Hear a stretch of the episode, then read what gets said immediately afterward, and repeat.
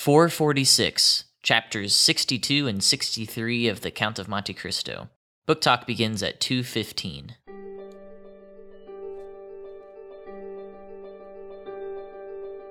Welcome to Craftlit, the podcast for crafters who love books. My name is Heather Ordover, and I'm podcasting from where the Delaware River meets the Old York Road, New Hope, Pennsylvania. Episode 446 The Importance of Being Learned. This episode of Craftlit is brought to you by its listeners. Many thanks and much gratefulness to all of the listeners who have gone over to patreon.com slash craftlit and pledged their support to the show. We couldn't do it without you. Thank you. Well, hello. I hope you are well. I am doing pretty well, actually, which is a surprise because, because it's tax season and that's generally not my favorite time of the year. But, but that is countermanded by the fact of the chapters we have today and the fact that Tara Worster, Worsterweight on Ravelry, managed to repair my son's DNA bracelet that he bought me at a museum a year ago that I inadvertently broke because I just, I'd worn it too much. It is beaded and it's beaded in a way that makes it look like a double helix. And Tara fixed it. She shared it this week on the Crafty Chat, and there will be a link in the show notes that takes you to the proper time code so that you can get a look at how great a job she did on this. And she she's the one with all the information. You can contact her on Facebook or Ravelry. I'm sure she will let you know what it's called, how she did what she did is called, and you can just marvel at the gorgeousness because it is. She she's just amazing. So, that was my happy little crafty bit today because I can't do that kind of beating even remotely. But she did, and it's great. Great, like our chapters today are great because we have chapters 62 and 63 today. And hokey smokies. Ah, it was a weird episode title today. I had a hard time thinking of one. And then I realized this is a chapter set where your listening payoff is slightly higher, I think, than you might get from elsewhere in this in this book so far anyway.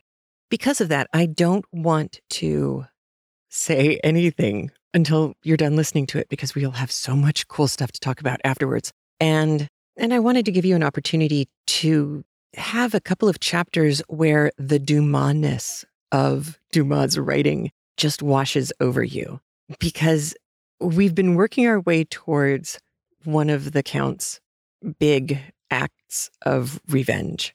And you're going to see the beginning of it today. And it's a doozy. And we'll talk about how you feel about it after you listen.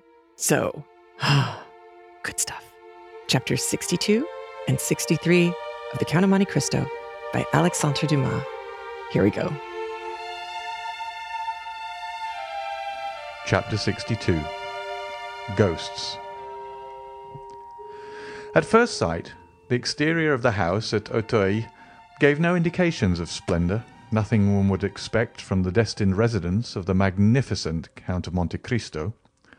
But this simplicity was according to the will of its master, who positively ordered nothing to be altered outside. The splendour was within. Indeed, almost before the door opened, the scene changed. Monsieur Bertuccio had outdone himself in the taste displayed in furnishing and in the rapidity with which it was executed. It is told that the Duc d'Antin removed in a single night a whole avenue of trees that annoyed Louis XIV. In three days Monsieur Bertuccio planted an entirely bare court with poplars, large spreading sycamores to shade the different parts of the house, and in the foreground, instead of the usual paving stones, half hidden by the grass, there extended a lawn, but that morning laid down and upon which the water was yet glistening. For the rest, the orders had been issued by the Count. He himself had given a plan to Bertuccio, marking the spot where each tree was to be planted, and the shape and extent of the lawn which was to take the place of the paving stones.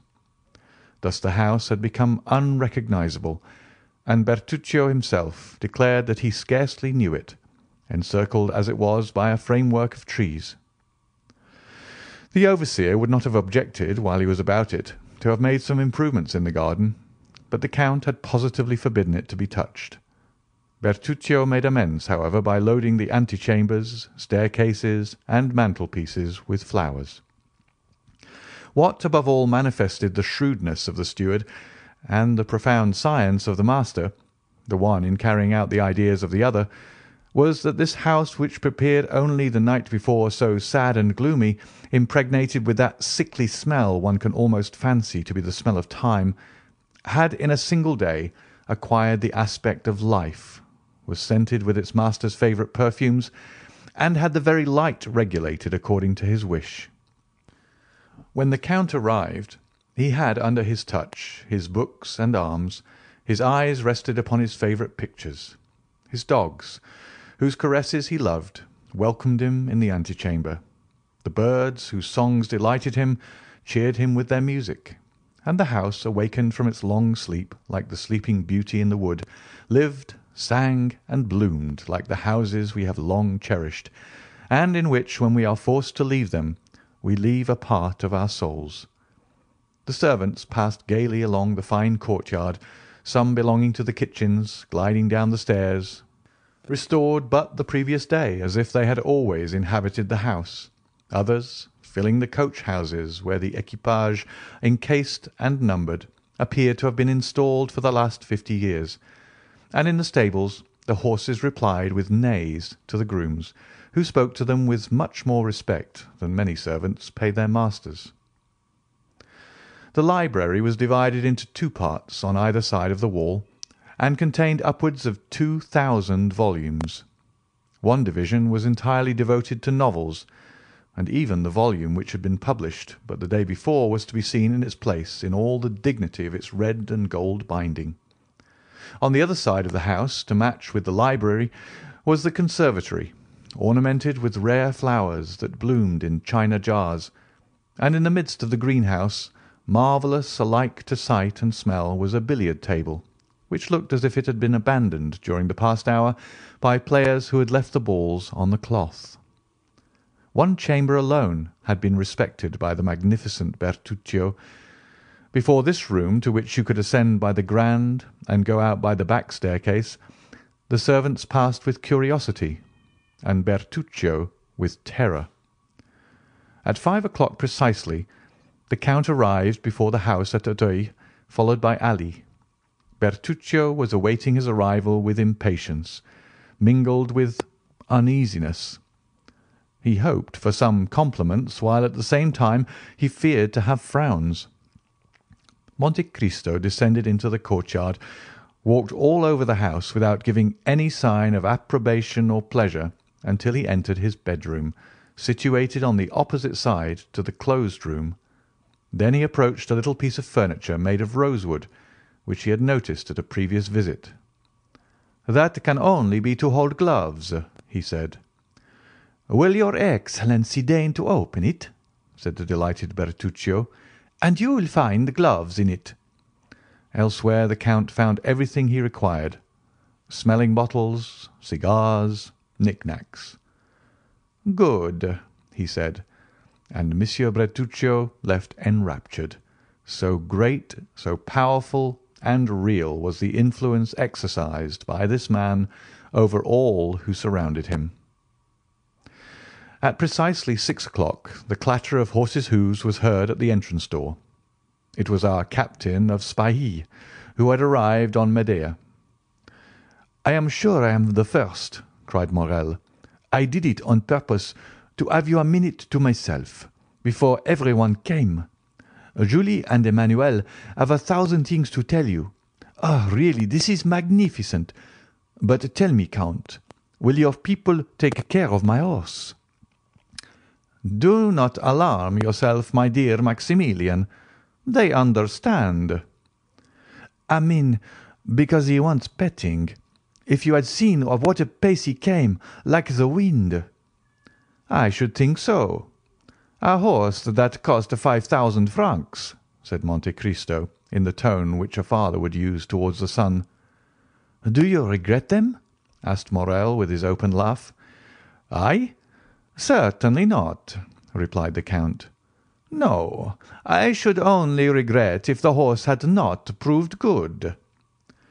"It is so good that I have distanced Monsieur de Château Renaud, one of the best riders in France, and Monsieur Debray, who both mount the minister's Arabians, and close on their heels are the horses of Madame Danglars, who always go at six leagues an hour."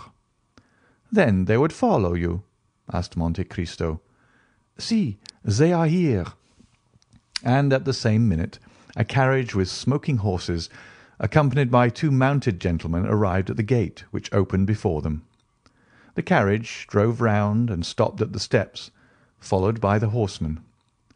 The instant Debray had touched the ground he was at the carriage door. He offered his hand to the Baroness, who, descending it, took it with a peculiarity of manner imperceptible to everyone but Monte Cristo.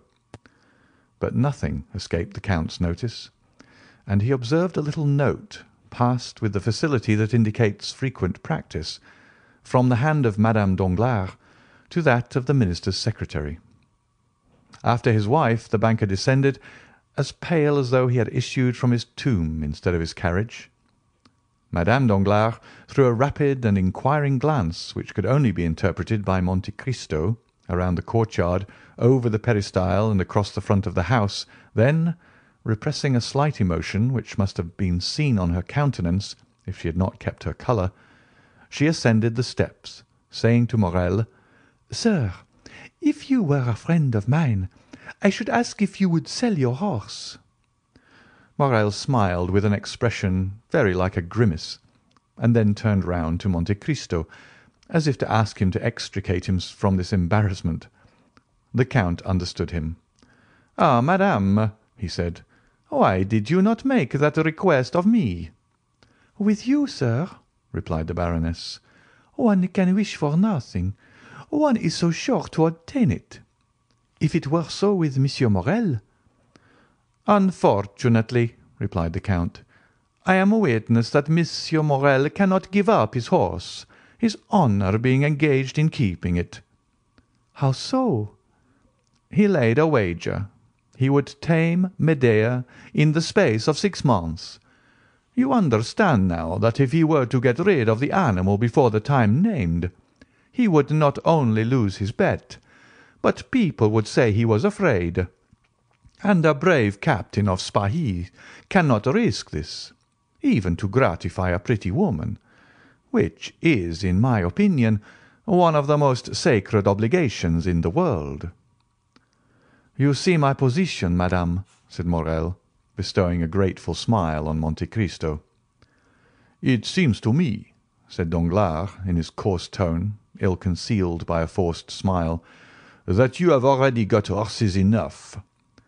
Madame Danglars seldom allowed remarks of this kind to pass unnoticed, but to the surprise of the young people she pretended not to hear it, and said nothing. Monte Cristo smiled at her unusual humility, and showed her two immense porcelain jars, over which wound marine plants of a size and delicacy that nature alone could produce. The Baroness was astonished. "Why," said she, "you could plant one of the chestnut trees in the Tuileries inside. How can such enormous jars have been manufactured?" "Ah, madame," replied Monte Cristo, "you must not ask of us the manufacturers of fine porcelain such a question. It is the work of another age, constructed by the genii of earth and water. "How so? At what period can that have been?" "I do not know. I have only heard that an emperor of China had an oven built expressly, and that in this oven twelve jars like this were successfully baked. Two broke, from the heat of the fire; the other ten were sunk three hundred fathoms deep into the sea. The sea, knowing what was required of her threw over her weeds, encircled them with coral, and encrusted them with shells. The whole was cemented by two hundred years beneath these almost impervious depths, for a revolution carried away the Emperor who wished to make the trial, and only left the documents proving the manufacture of the jars and their descent into the sea. At the end of two hundred years the documents were found, and they thought of bringing up the jars. Divers descended in machines made expressly on the Discovery into the bay where they were thrown, but of ten three only remained, the rest having been broken by the waves. I am fond of these jars, upon which perhaps misshapen frightful monsters have fixed their cold, dull eyes, and in which myriads of small fish have slept seeking a refuge from the pursuit of their enemies. Meanwhile Danglars, who had cared little for curiosities, was mechanically tearing off the blossoms of a splendid orange tree, one after another. When he had finished with the orange tree, he began at the cactus. But this, not being so easily plucked as the orange tree, pricked him dreadfully. He shuddered and rubbed his eyes as though awaking from a dream. "Sir," said Monte Cristo to him, "I do not recommend my pictures to you, who possess such splendid paintings. But nevertheless uh, here are two Hobbema, a Paul Potter, a Mieris, two by Gerard a Raphael, a Van Dyck, a Zurbaran, and two or three by Murillo, worth looking at." "Stay," said Debray, "I recognise this Hobbema. "Ah, indeed!" "Yes. It was proposed for the museum." "Which, I believe, does not contain one," said Monte Cristo. "No, and yet they refuse to buy it." "Why?" said Château Renaud. "You pretend not to know. Because government was not rich enough." "Ah, pardon me," said Château Renaud. "I have heard of these things every day during the last eight years and I cannot understand them yet." "You will by and by," said Debray. "I think not," replied Château Renaud. "Major Bartolomeo Cavalcanti and Count Andrea Cavalcanti," announced Baptistin. A black satin stock, fresh from the maker's hands, grey moustaches, a bold eye, a major's uniform ornamented with three medals and five crosses in fact, the thorough bearing of an old soldier. Such was the appearance of Major Bartolomeo Cavalcanti, that tender father with whom we are already acquainted. Close to him, dressed in entirely new clothes, advanced smilingly Count Andrea Cavalcanti, the dutiful son, whom we also know. The three young people were talking together. On the entrance of the newcomers their eyes glanced from father to son, and then, naturally enough, rested on the latter, whom they began criticising. "Cavalcanti," said Debray. "A fine name," said Morrel. "Yes," said Château Renaud. "These Italians are well named and badly dressed."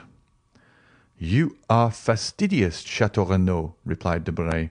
"Those clothes are well cut and quite new. That is just what I find fault with. That gentleman appears to be well dressed for the first time in his life." "Who are these gentlemen?" asked Danglars of Monte Cristo. "You heard. Cavalcanti." "That tells me their name, and nothing else." "Ah, true, you do not know the Italian nobility. The Cavalcanti are all descended from princes. "Have they any fortune?" "An enormous one." "What do they do?" "Try to spend it all. They have some business with you, I think, from what they told me the day before yesterday. I, indeed, invited them here to day on your account. I will introduce you to them." "But they appear to speak French with very pure accent," said Danglars. The son has been educated in a college in the south, I believe near Marseilles. You will find him quite enthusiastic." "Upon what subject?" asked Madame Danglars. "The French ladies, madame. He has made up his mind to take a wife from Paris." "A fine idea, that of his," said Danglars, shrugging his shoulders. Madame Danglars looked at her husband with an expression which, at any other time, would have indicated a storm, but for the second time she controlled herself. "The Baron appears thoughtful to day," said Monte Cristo to her. "Are they going to put him in the ministry?" "Not yet, I think. More likely he has been speculating on the Bourse and has lost money. "Monsieur and Madame de Villefort!" cried Baptistin. They entered. Monsieur de Villefort, notwithstanding his self-control, was visibly affected, and when Monte Cristo touched his hand he felt it tremble. "Certainly women alone know how to dissimulate," said Monte Cristo to himself, glancing at Madame Danglars, who was smiling on the procureur and embracing his wife. After a short time the Count saw Bertuccio, who until then had been occupied on the other side of the house, glide into an adjoining room. He went to him. "What do you want, Monsieur Bertuccio?" said he. "Your Excellency has not stated the number of guests." "Ah, true." "How many covers?" "Count for yourself." "Is everyone here, your Excellency?" "Yes."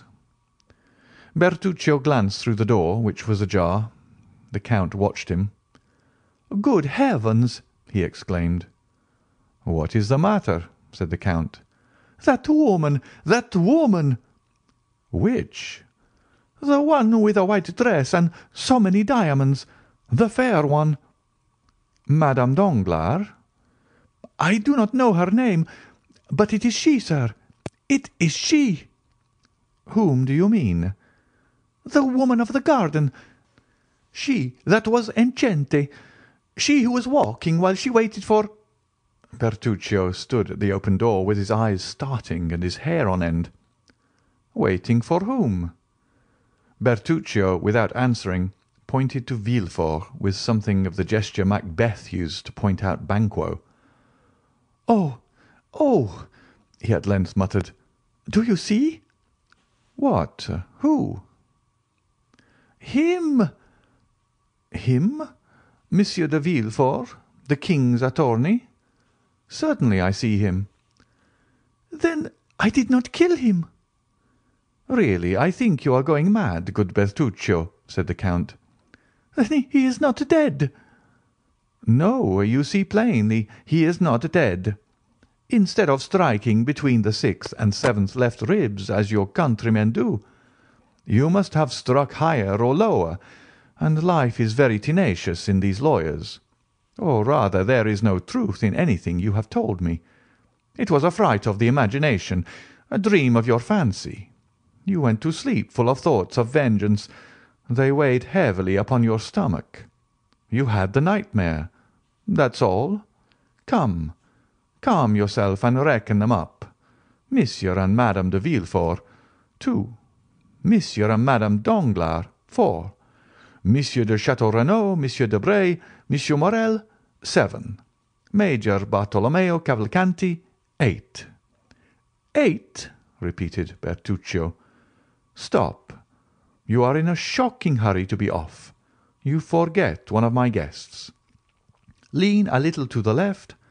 Stay, look at Monsieur Andrea Cavalcanti, the young man in a black coat, looking at Murillo's Madonna. Now he is turning." This time Bertuccio would have uttered an exclamation had not a look from Monte Cristo silenced him. "Benedetto!" he muttered. "Fatality!" "Half past six o'clock has just struck, Monsieur Bertuccio," said the Count severely. "I ordered dinner at that hour, and I do not like to wait." And he returned to his guests, while Bertuccio, leaning against the wall, succeeded in reaching the dining room.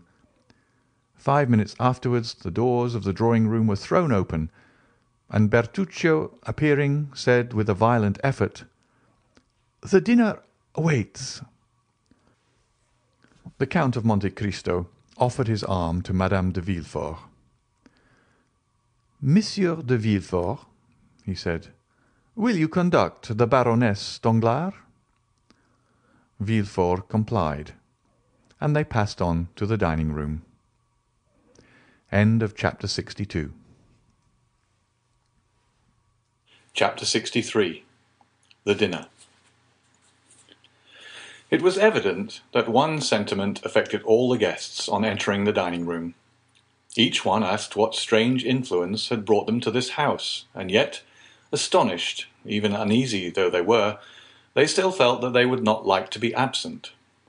The recent events, the solitary and eccentric position of the Count, his enormous, nay, almost incredible fortune, should have made men cautious, and have altogether prevented ladies visiting a house where there was no one of their own sex to receive them. And yet curiosity had been enough to lead them to overleap the bounds of prudence and decorum. And all present, even including Cavalcanti and his son, notwithstanding the stiffness of the one and the carelessness of the other, were thoughtful on finding themselves assembled at the house of this incomprehensible man. Madame Danglars had started when Villefort, on the Count's invitation, offered his arm, and Villefort felt that his glance was uneasy beneath his gold spectacles when he felt the arm of the Baroness press upon his own. None of this had escaped the Count, and even by this mere contact of individuals the scene had already acquired considerable interest for an observer. Monsieur de Villefort had on the right hand Madame Danglars, on his left Morrel. The Count was seated between Madame de Villefort and Danglars. The other seats were filled by Debray, who was placed between the two Cavalcanti, and by Château Renaud, seated between Madame de Villefort and Morrel. The repast was magnificent. Monte Cristo had endeavored completely to overturn the Parisian ideas and to feed the curiosity as much as the appetite of his guests. It was an oriental feast that he offered to them, but of such a kind as the Arabian fairies might be supposed to prepare. Every delicious fruit that the four quarters of the globe could provide was heaped in vases from China and jars from Japan. Rare birds retaining their most brilliant plumage, enormous fish spread upon massive silver dishes, together with every wine produced in the archipelago, Asia Minor, or the Cape, sparkling in bottles, whose grotesque shape seemed to give an additional flavour to the draught. All these, like one of the displays with which Apicius of old gratified his guests, passed in view before the eyes of the astonished Parisians, who understood that it was possible to expend a thousand louis upon a dinner for ten persons, but only on the condition of eating pearls like Cleopatra, or drinking refined gold like Lorenzo de Medici. Monte Cristo noticed the general astonishment, and began laughing and joking about it.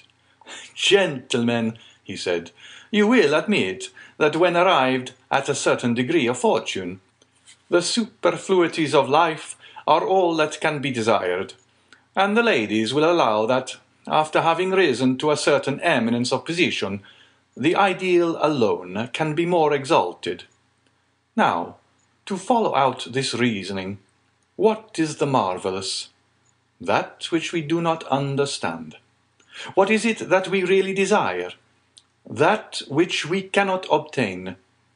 Now, to see things which I cannot understand, to procure impossibilities, these are the study of my life. I gratify my wishes by two means my will and my money. I take as much interest in the pursuit of some whim as you do, Monsieur Danglars, in promoting a new railway line. You, Monsieur de Villefort, in condemning a culprit to death. You, Monsieur Debray, in pacifying a kingdom. You, Monsieur de Chateau Renaud, in pleasing a woman. And you, Morrel, in breaking a horse that no one can ride. For example, you see these two fish, one brought from fifty leagues beyond St. Petersburg, the other five leagues from Naples. Is it not amusing to see them both, on the same table. What are the two fish? asked Danglars. Monsieur Chateau Renaud, who has lived in Russia, will tell you the name of one, and Major Cavalcanti, who is an Italian, will tell you the name of the other. This one is, I think, a sterlet, said Chateau Renaud. And that one, if I mistake not, a lamprey. Just so. Now, Monsieur Danglars, ask these gentlemen where they are caught. Sterlet, said Chateau Renaud, are only found in the Volga. And, said Cavalcanti, I know that Lake Fusaro alone supplies lampreys of that size. Exactly. One comes from the Volga, and the other from Lake Fusaro. Impossible! cried all the guests simultaneously. Well, this is just what amuses me, said Monte Cristo. I am like Nero, Cupitor Impossibilium, and that is what is amusing you at this moment. This fish, which seems so exquisite to you, is very likely no better than perch or salmon, but it seemed impossible to procure it, and here it is. But how could you have these fish brought to France? Oh, nothing more easy.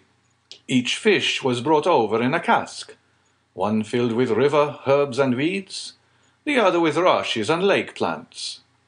They were placed in a wagon built on purpose, and thus the sterlet lived twelve days, the lamprey eight, and both were alive when my cook seized them, killing one with milk and the other with wine. You do not believe me, Monsieur Danglars? I cannot help doubting, answered Danglars, with his stupid smile. Baptistine, said the count, have the other fish brought in, the sterlet and the lamprey which came in the other casks, and which are yet alive. Danglars opened his bewildered eyes. The company clapped their hands. Four servants carried in two casks covered with aquatic plants, and in each of which was breathing a fish similar to those on the table. But why have two of each sort? asked Danglars. Merely because one might have died, carelessly answered Monte Cristo. You are certainly an extraordinary man, said Danglars, and philosophers may well say it is a fine thing to be rich.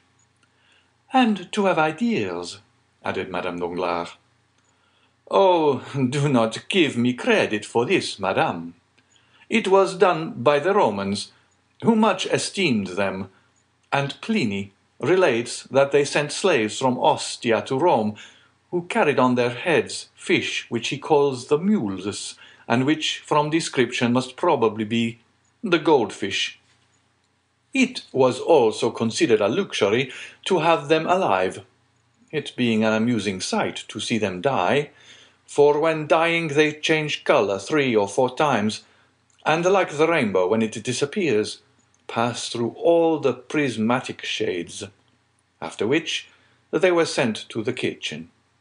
Their agony formed part of their merit. If they were not seen alive, they were despised when dead. Yes, said Debray, but then Ostia is only a few leagues from Rome. True, said Monte Cristo.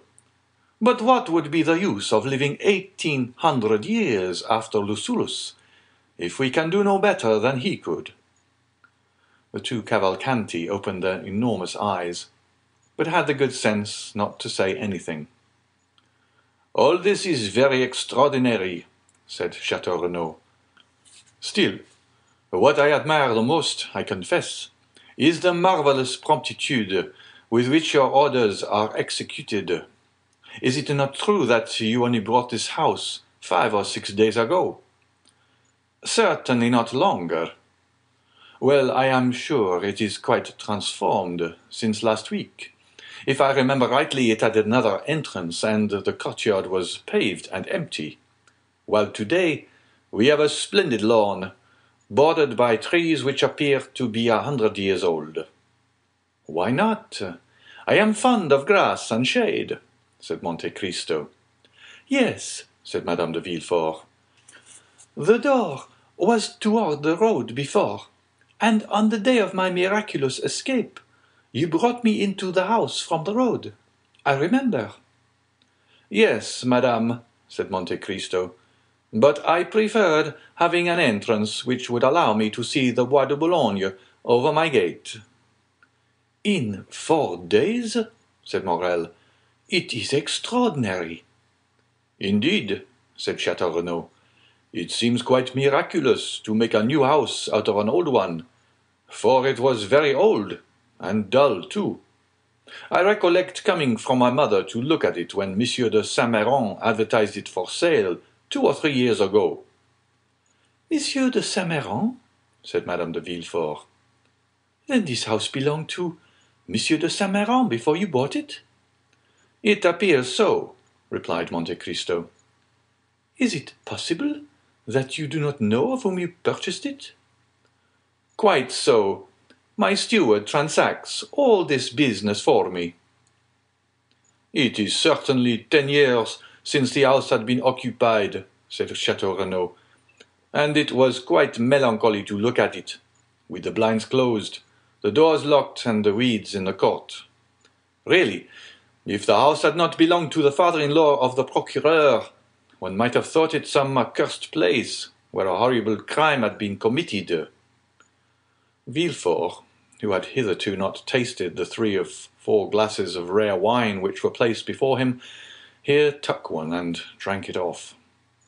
Monte Cristo allowed a short time to elapse, and then said, It is singular, Baron, but the same idea came across me the first time I came here. It looked so gloomy I should never have bought it if my steward had not taken the matter into his own hands.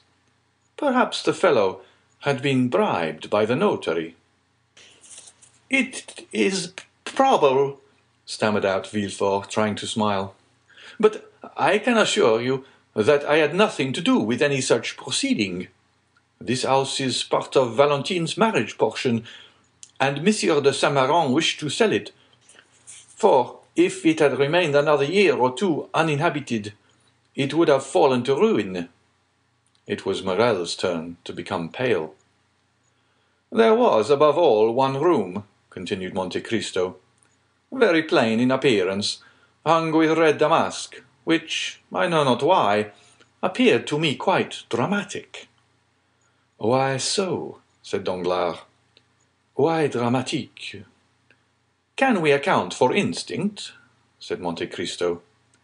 Are there not some places where we seem to breathe sadness? Why, we cannot tell. It is a chain of recollections, an idea which carries you back to other times, to other places, which very likely have no connection with the present time and place. And there is something in this room which reminds me forcibly of the chamber of the Marquise de Ganges, or Desdemona. Stay, since we have finished dinner, I will show it to you, and then we will take coffee in the garden. After dinner, the play. Monte Cristo looked inquiringly at his guests. Madame de Villefort rose. Monte Cristo did the same, and the rest followed their example. Villefort and Madame Danglars remained for a moment. As if rooted to their seats, they questioned each other with vague and stupid glances. Did you hear? said Madame Danglars.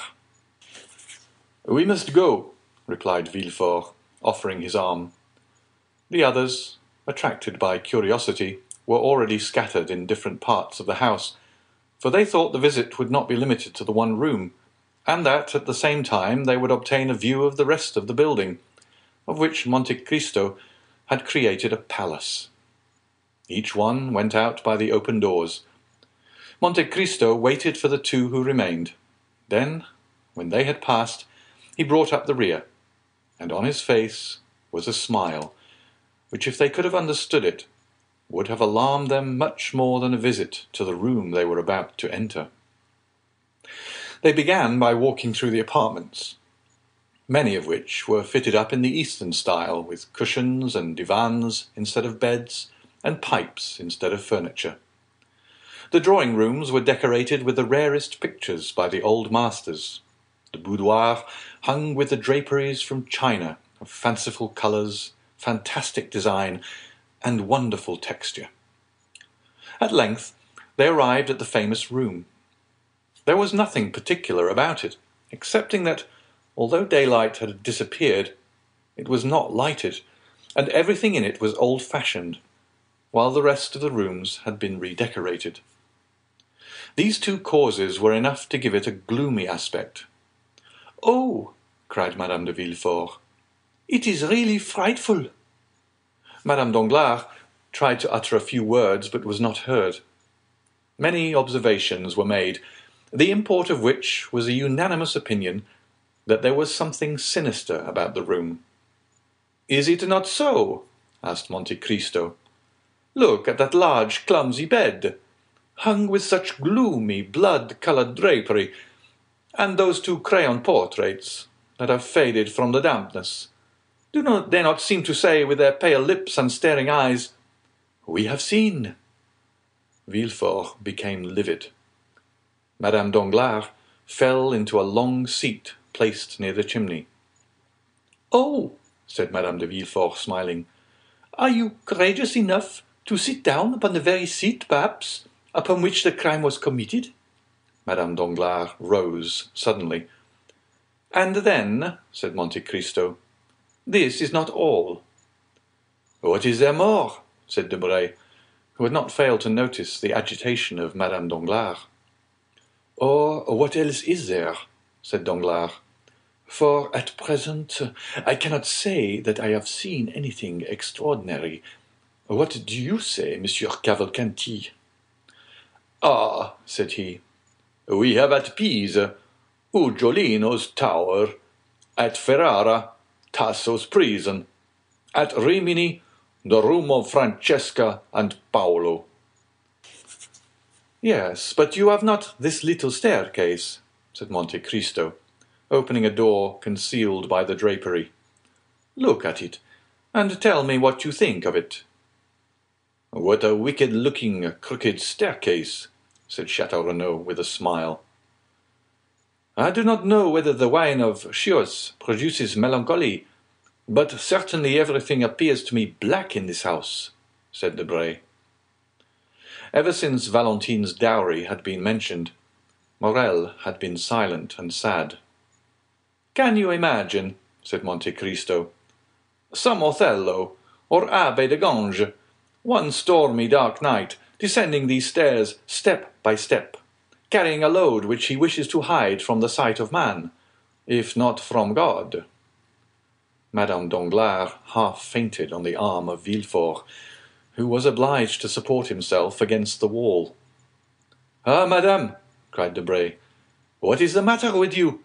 How pale you look! It is very evident what is the matter with her, said Madame de Villefort. Monsieur de Monte Cristo is relating horrible stories to us, doubtless intending to frighten us to death. Yes, said Villefort. Really, Count, you frighten the ladies. What is the matter? asked Debray in a whisper of Madame Danglars. Nothing, she replied with a violent effort. I, I want air. That is all. Will you come into the garden? said Debray, advancing towards the back staircase. No, no, she answered. I would rather remain here. Are you really frightened, madame? said Monte Cristo. Oh, no, sir, said Madame Danglars. But you suppose scenes in a manner which gives them the appearance of reality. Ah, yes, said Monte Cristo, smiling. It is all a matter of imagination. Why should we not imagine this the apartment of an honest mother? And this bed with red hangings, a bed visited by the goddess Lucina, and that mysterious staircase, the passage through which, not to disturb their sleep, the doctor and nurse pass, or even the father, carrying the sleeping child. Here, Madame Danglars, instead of being calmed by the soft picture, uttered a groan and fainted. Madame Danglars is ill, said Villefort. It would be better to take her to her carriage. Oh, mon Dieu, said Monte Cristo, and I have forgotten my smelling bottle. I have mine, said Madame de Villefort, and she passed over to Monte Cristo a bottle full of the same kind of red liquid whose good properties the Count had tested on Edward. Ah, said Monte Cristo, taking it from her hand. Yes, she said. At your advice, I have made the trial. And have you succeeded? I think so. Madame Danglars was carried into the adjoining room. Monte Cristo dropped a very small portion of the red liquid upon her lips.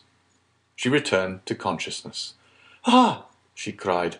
What a frightful dream! Villefort pressed her hand to let her know it was not a dream. They looked for Monsieur Danglars, but as he was not especially interested in poetical ideas, he had gone into the garden and was talking with Major Cavalcanti on the projected railway from Leghorn to Florence. Monte Cristo seemed in despair.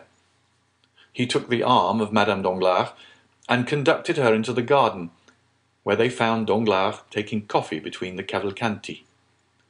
Really, madame, he said, did I alarm you much? Oh, no, sir, she answered. But, you know, things impress us differently according to the mood of our minds. Villefort forced a laugh. And then you know, he said, an idea, a supposition, is sufficient.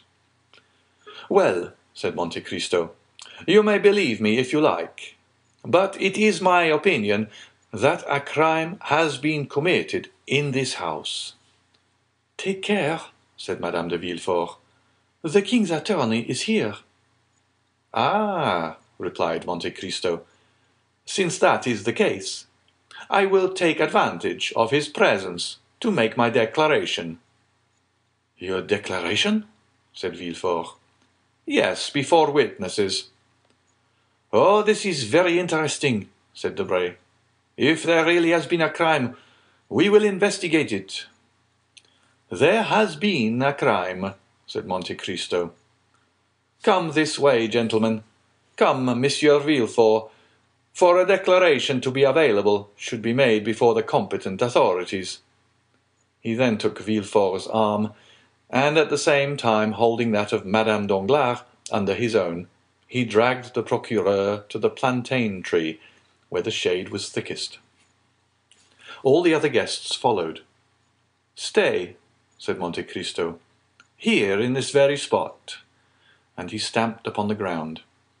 I had the earth dug up and fresh mould put in to refresh these old trees.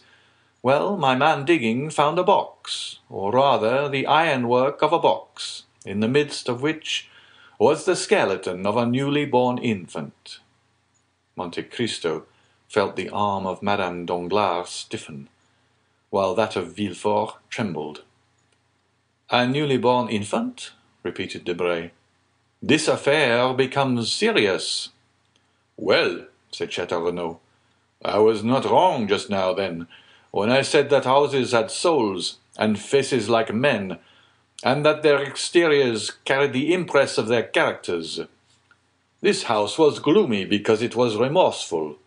It was remorseful because it concealed a crime. Who said it was a crime? Asked Villefort with a last effort. How? Is it not a crime to bury a living child in a garden? cried Monte Cristo. And pray, what do you call such an action? But who said it was buried alive? Why bury it there if it were dead? This garden has never been a cemetery. What is done to infanticides in this country? asked Major Cavalcanti innocently. Oh, their heads are soon cut off, said Danglars. Ah, indeed, said Cavalcanti. I think so. Am I not right, Monsieur de Villefort? asked Monte Cristo. Yes, Count, replied Villefort, in a voice now scarcely human. Monte Cristo, seeing that the two persons for whom he had prepared this scene could scarcely endure it, and not wishing to carry it too far, said, Come, gentlemen, some coffee. We seem to have forgotten it. And he conducted the guests back to the table on the lawn. Indeed, Count, said Madame Danglars, I am ashamed to own it, but all your frightful stories have so upset me that I must beg you to let me sit down. And she fell into a chair. Monte Cristo bowed and went to Madame de Villefort. I think Madame Danglars again requires your bottle, he said. But before Madame de Villefort could reach her friend, the procureur had found time to whisper to Madame Danglars, I must speak to you. When? Tomorrow. Where? In my office or in the court, if you like. That is the surest place. I will be there. At this moment, Madame de Villefort approached. Thanks, my dear friend, said Madame Danglars, trying to smile. It is over now, and I am much better. End of chapter 63. So I wondered if it made sense to you now why I said the importance of being learned at the beginning of the show. Because this is more than like going to college learning. This is more than just pure book learning. It's the kind of stuff that you get from reading books that makes other books work really well and make a lot of sense and be rich and layered and a lot of fun. Because, like, uh, in the very beginning, when Dumas and the Count were gazing happily at Bertuccio's decorating of this place that he did in what, like 24 hours, 36 hours, 2,000 books in one room, and one whole section of that novels, which is another way that you know that this is not England. This is, in fact, France, because nobody be bragging about that many novels at this time. So you've got all these novels, you've got, you know, big, thick leather books bound with gilt edges and all that kind of crazy stuff, and such a sign of wealth. And you know that because we've read so many books that have talked about that, Jane Eyre uh, being one in particular. Then you have Dumas putting into the Count's mouth a bunch of artists. And you probably remembered that Danglars, when the Count went to Danglars' house and saw the art on the walls, it was all either fakes that he didn't catch or kind of pedestrian artists. It would be like putting a cat poster up in a frame and saying, you know, look at my great work of art, which is not to say that there isn't a place and time for cat posters, because there is. But under a big, thick wooden gilt frame, probably not so much. I mean, unless you're trying to make a statement, which you could. But the artists that the Count mentions, they were all Dutch Golden Age masters, Flemish master, Italian, Spanish. He, he kind of got them all. Baroque, Renaissance. He just tossed them all in there. And we know that they cost a lot of money because Chateau Renaud made sure that we knew that. He also had one of my favorite lines in the chapter where, looking at the Cavalcantes, they said, Debray said, Oh, he, he's nicely dressed. He looks like he's wearing, you know, nice new clothes. What's the problem? Chateau Renaud, he, yes, he looks like he's well dressed for the first time in his life. Perhaps one of the most cogent things anybody said during the entire two chapters, eh, piercing and accurate. And somehow in this chapter, he made me think of Lord Byron. Maybe it's just because he was funny. I don't know.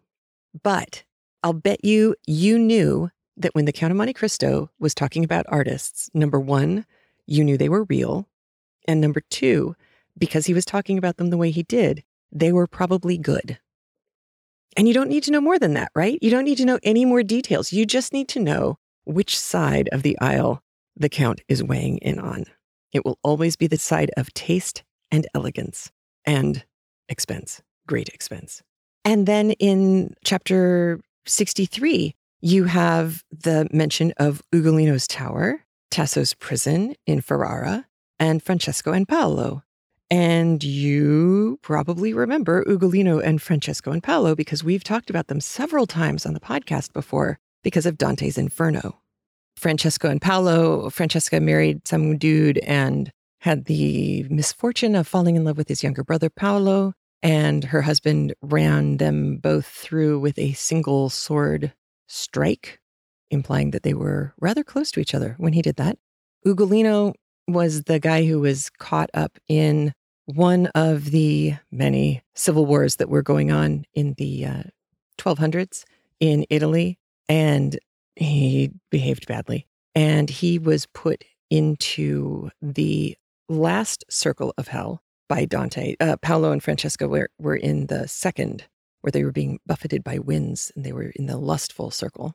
Ugolino was down in the seventh circle, the frozen circle, which I know sounds strange to have the devil and all the really, really, really bad people down in a frozen circle, but it was frozen into inaction. They couldn't move, they couldn't do anything except what they were tormented to do. And in Ugolino's case, he and the other guy involved in their struggle, who also behaved badly, Ugolino was buried in a pit with the guy and he was gnawing on the other guy's head, the back of his head.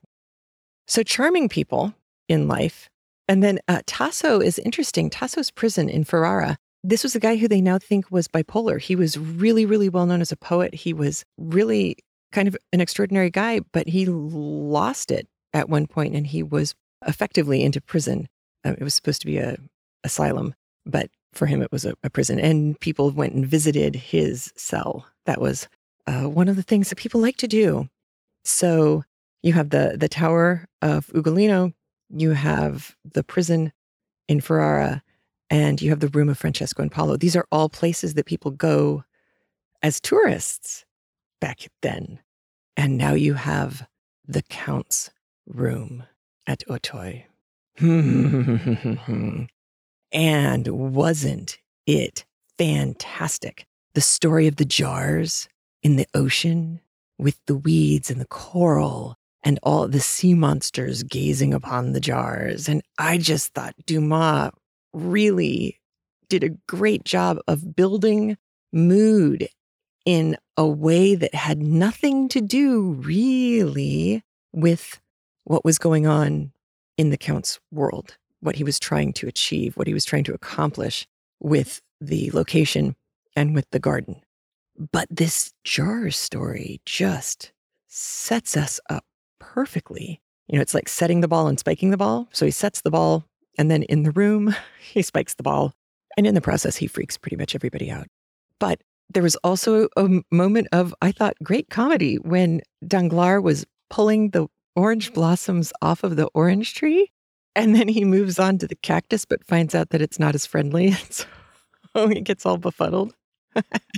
ah, Danglars, it's kind of easy, isn't it, to make fun of Danglars? He's become ridiculous in his middle age. Whereas when he was younger, he was he was a threat. Not a physical one, as we know, because he he chickened out from a fight, but definitely a existential threat. And in fact, a real, honest to goodness threat to people's lives and livelihoods just by being clever and corrupt. So, clever and corrupt get whacked a little bit in today's chapters, but we don't know what's coming of it, right? We only know that Madame Danglars and Monsieur Villefort are aware that they have been freaked out. There's no proof that the Count knows anything real as far as they're concerned. He's just telling a story, but it's a little too close to home. Bertuccio knows that Benedetto is there dressed as Andrea di Cavalcanti. And what's that all about? Because if he's the baby that was buried in the backyard and and so what? There's no way that Villefort and Madame Danglars are going to recognize him, right? I mean, he's their kid, sure, but they have no reason to think that this kid survived. So, how is that going to fit into the Count's plans? That's just, that's a step further than I can figure out. Perhaps because I'm not that into retribution like the Count, but, but wow, he's got a pretty good setup going here. So, we will find out more about how the Count's machinations are going to affect our two pre- previous miscreants. And we'll find that out next week. All right. Have a great one. Take care of yourself. Take care of each other. And I will talk to you soon. Have a great week. Bye. If you like getting free audiobooks with benefits every week, please consider supporting the show over at patreon.com slash. There are rewards waiting for you beyond, you know, the free podcast. You can also subscribe to our premium streaming audio by tapping the red lock when you are looking at the app or at the show notes at craftlit.libsyn.com slash podcast. You can also sign up for a premium download subscription by following the links in the right-hand sidebar at craftlit.com. And if it's easier for you, you can always subscribe and review at iTunes and at Stitcher Radio. Like us on Facebook, support us at Patreon, and come with us on tour. For nine years, Craftlit has been kept going by the support of you, the listener. And for that, I am truly grateful. And remember, if your hands are too busy to pick up a book, at least you can turn one on